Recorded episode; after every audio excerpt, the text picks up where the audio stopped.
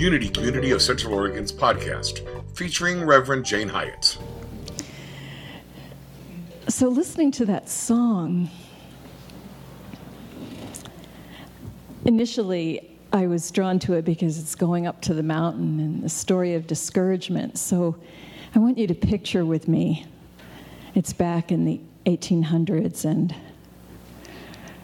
President Thomas Jefferson has commissioned Captain Meriwether Lewis to go find where the Missouri connects to the Pacific Ocean.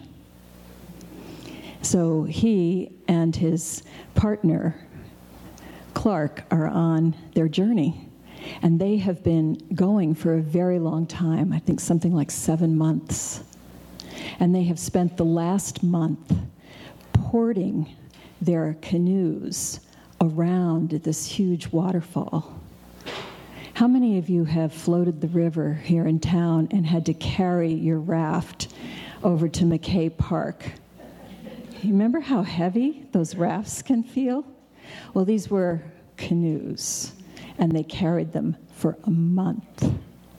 But it was worth it because they had a mission.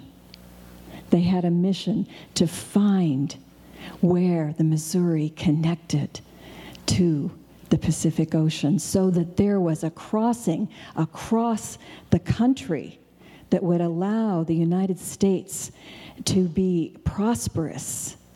And it would be the fulfillment of dreams of multiple countries who had been trying to find this passage. And Meriwether Lewis had come to the spot where the Missouri comes out of the ground.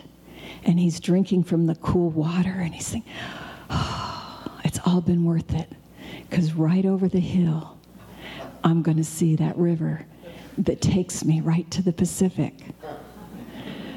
Well, most of you know enough geography to know that as he got over that hill, he didn't see that river that he could put his canoe in and canoe down the mountain. Oh no, he saw the Rockies. The most terrible sight, one of them talked about. And the Rockies went on and on and on forever. When we set out with a mission to do something, we don't have a guarantee of what's around the bend. And conventional thinking doesn't necessarily inform us of what it will be. The conventional thinking of the time was that the geography of the West was just like the geography of the East. They were mirror images of one another. It so happened that the Indians that these explorers had met had mentioned the fact that there were mountains ahead. Has anybody ever warned you about something and you're like, da da da da da da?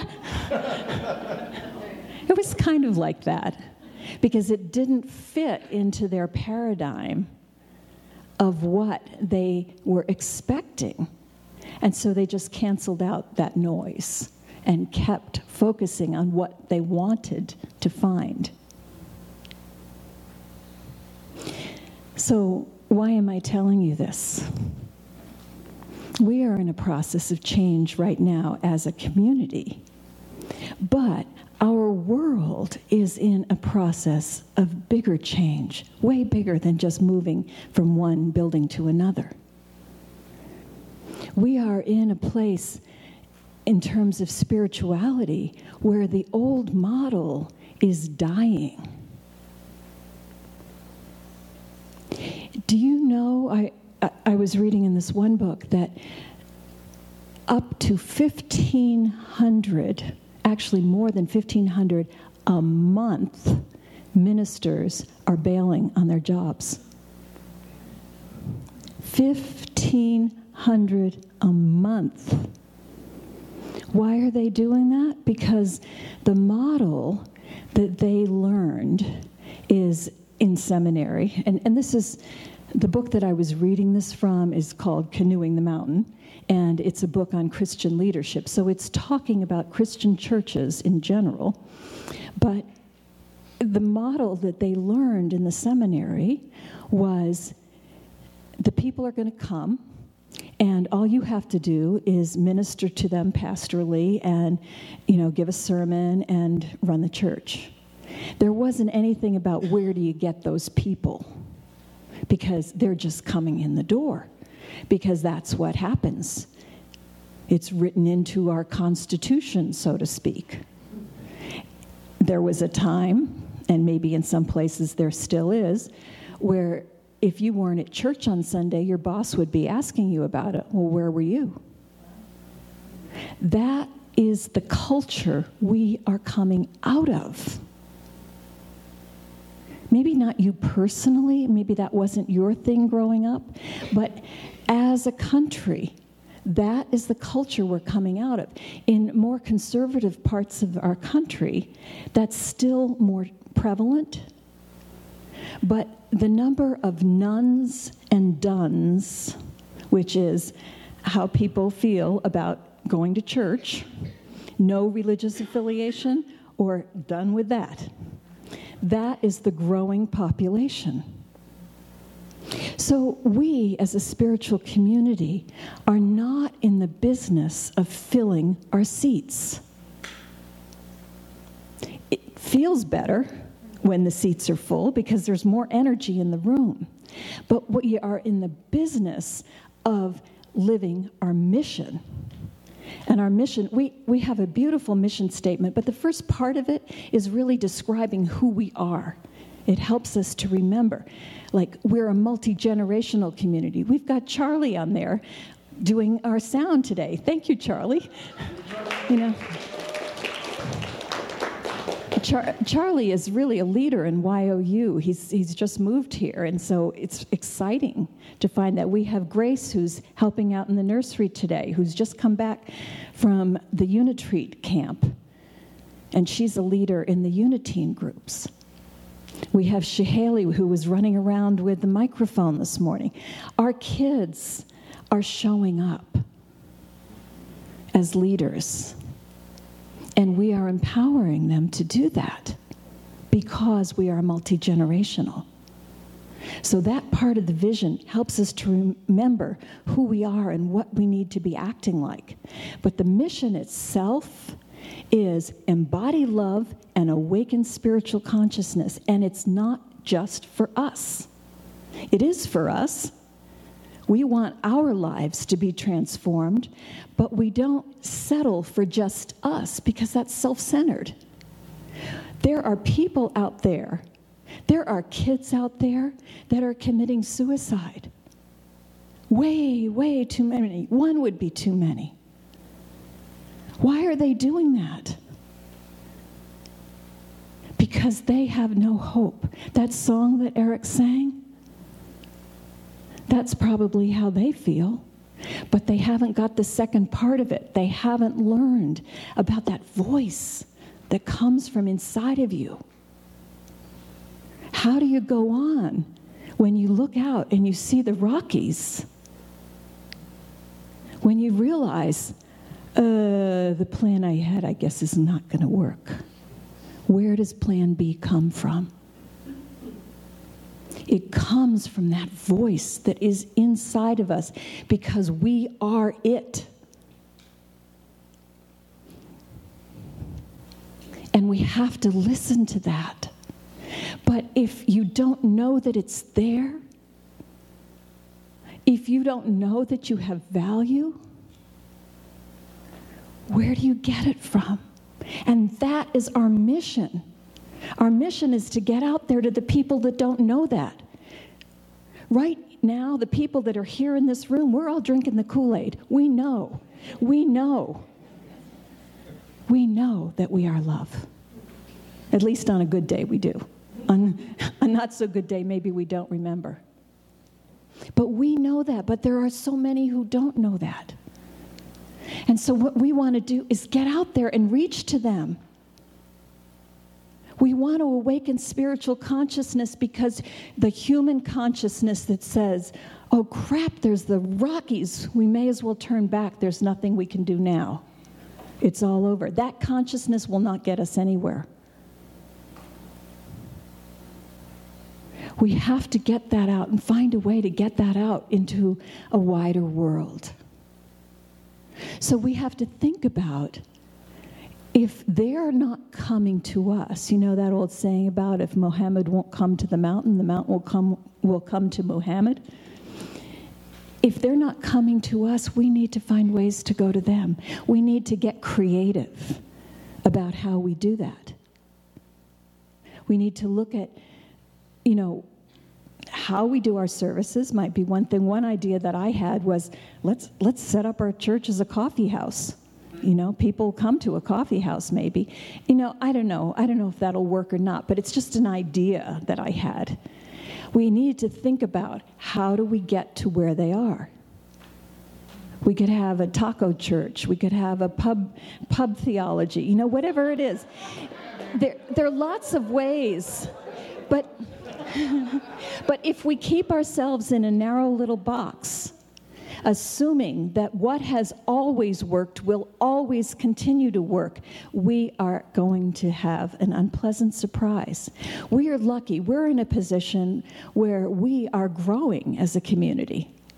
Our membership has doubled in the last few years, as opposed to many churches which are stagnant at best. So we're doing something that's right. I think that one of the things that we are doing that's really right is spirit groups. Because, so I said, if you read Facebook, that I'm going to mash up all these things like Lewis and Clark and ants and their superpowers and whatever I said, who knows? I never know what I'm actually going to say. But ants, I read this super interesting article about ants. So you're all familiar with swarms of ants, right? And they can actually do quite a bit in their little ant world, but they do not have a leader. Did you know that? There is nobody in the ant population who's saying, all right, follow me, men, let's go this way. That's not happening. It's all local control. And what the technology of it is, they have these little antennae, and they have pheromones, and so they're going along, you know, milling around, and they feel somebody else's antennas, and they oh, okay, and so now they're just locally acting, and they're creating these swarms, and they don't have this far-sighted vision. They don't know what's happening over there in that swarm. They have no idea. They don't care. It's not important. It's just about what's going on right here. That is what needs to happen within spiritual communities. Not that nobody knows what's going on, maybe not that part, but people have to have authority to do things. So it was really interesting, while I was gone, just before I left, we started this whole transition team with a bunch of people in it and split it up into committees, and they've been going along while I've been gone. And I really haven't particularly been paying attention to what they're up to, because I trust them and they're doing something. And, you know, I come back and Jamie's got this whole list of things that is going on, and she's just one of the committees. There's a bunch of other ones. You have to be able to trust that we all are manifestations of the divine. All of us. We have to know, what's the vision, what's the mission that we're going on, so that that's the guiding principle. You can't just have, oh, you know, I think I'm going to set up a donut shop because I like donuts, and let's engage a bunch of people in selling donuts. You know, that doesn't fit. It has to be part of what we're about. Embodying love and awakening spiritual consciousness. And as long as it's within that line, then we can do that. People can take authority and get others excited about them and create things. Reverend Temple Hayes in Florida said one time that she had done something like that in her church, and I don't remember what she thought they were going to do. It was something to do with animals, maybe. The result was once a month on Sunday morning, they've got all these dogs from the Humane Society, and they're finding homes for them in the congregation. And she's like, whoa, well, I didn't see that coming. but it was still, she had given authority to a group, and that's where they went with it. So one of the challenges is that when you have everything centered around a minister, and it's a hierarchy like that, what happens when the minister's gone? Spoiler alert, I'm not immortal. You know? And Stone was just telling me, I'm not sure where he's sitting, but over there, he comes from Florida, and he was saying in his church, they had a congregation of about 500 people, and when the minister changed, it rapidly went down to 200. And he felt one of the reasons that it went down was because the minister who replaced the first one was somebody who needed control. And he started taking charge of all these things that other people had been happily doing. We can't do that. So I guess I'm saying to each one of you, really feel empowered to be the light that you are in this community. Listen within and find out what is yours to do. How is it that you are being called to embody love and awaken spiritual consciousness and advance this process, advance unity through that? How are you being called? And strengthen the ties, those little ties locally. Get in a spirit group, or join the Bible class, or join the energy class, or whatever it is that's going on. Get on a team. It's connecting in smaller groups. I hope you get inspired on Sunday mornings. But change happens in small groups. And so I really encourage you, whether you're here for the first time or you've been coming for a long time, get involved in some way. That's what has to happen. We don't know what will happen as we go forward. I actually, just before I woke up this morning, I had a nightmare. And so Dick and I are teaching this class on the Bible on Thursday night, right? It's starting. And I've got a group of people that are coming, and I've been working on, you know, what's the format for the class. And so I have this dream that I get there, and this handout that I was working on yesterday, I've left it at home, and I'm trying to call Jeff to tell him, please bring this handout, but there have been all these upgrades on my phone, and I can't figure out how to call on the phone. And so I asked Dick for his phone, and he's got some antiquated thing, and I can't figure out how to call his either. And meanwhile, all these people are coming to the class, and somehow now it's beside a pool, and there are, you know, instead of like 8 people, which I was thinking I had, I've got like 100 people are showing up, no handouts, can't remember the plan. It's just like, not what I expected. Things that I thought I could count on, like my iPhone working, not working. We don't know as we go forward what is ahead of us. The only thing that we absolutely know is that there is a power within us that will guide us on. Somebody passed me a note earlier that says, I heard this recently, to make change, we don't have to raise hell. We have to bring heaven down into our world. What is heaven? It's a state of expanded consciousness. So in the face of the Rockies that show up, or the 100 people instead of 8, or whatever it may be, we have to get into a place of expanded consciousness. That is spiritual awakening. And it's contagious. way more contagious than the flu. So, think about it this week. How can you get involved? How can you step outside the box that you're in and begin to expand? What is yours to do? What is your spiritual practice that is going to keep you grounded in knowing that no matter what shows up on the horizon, you'll be good because you are good?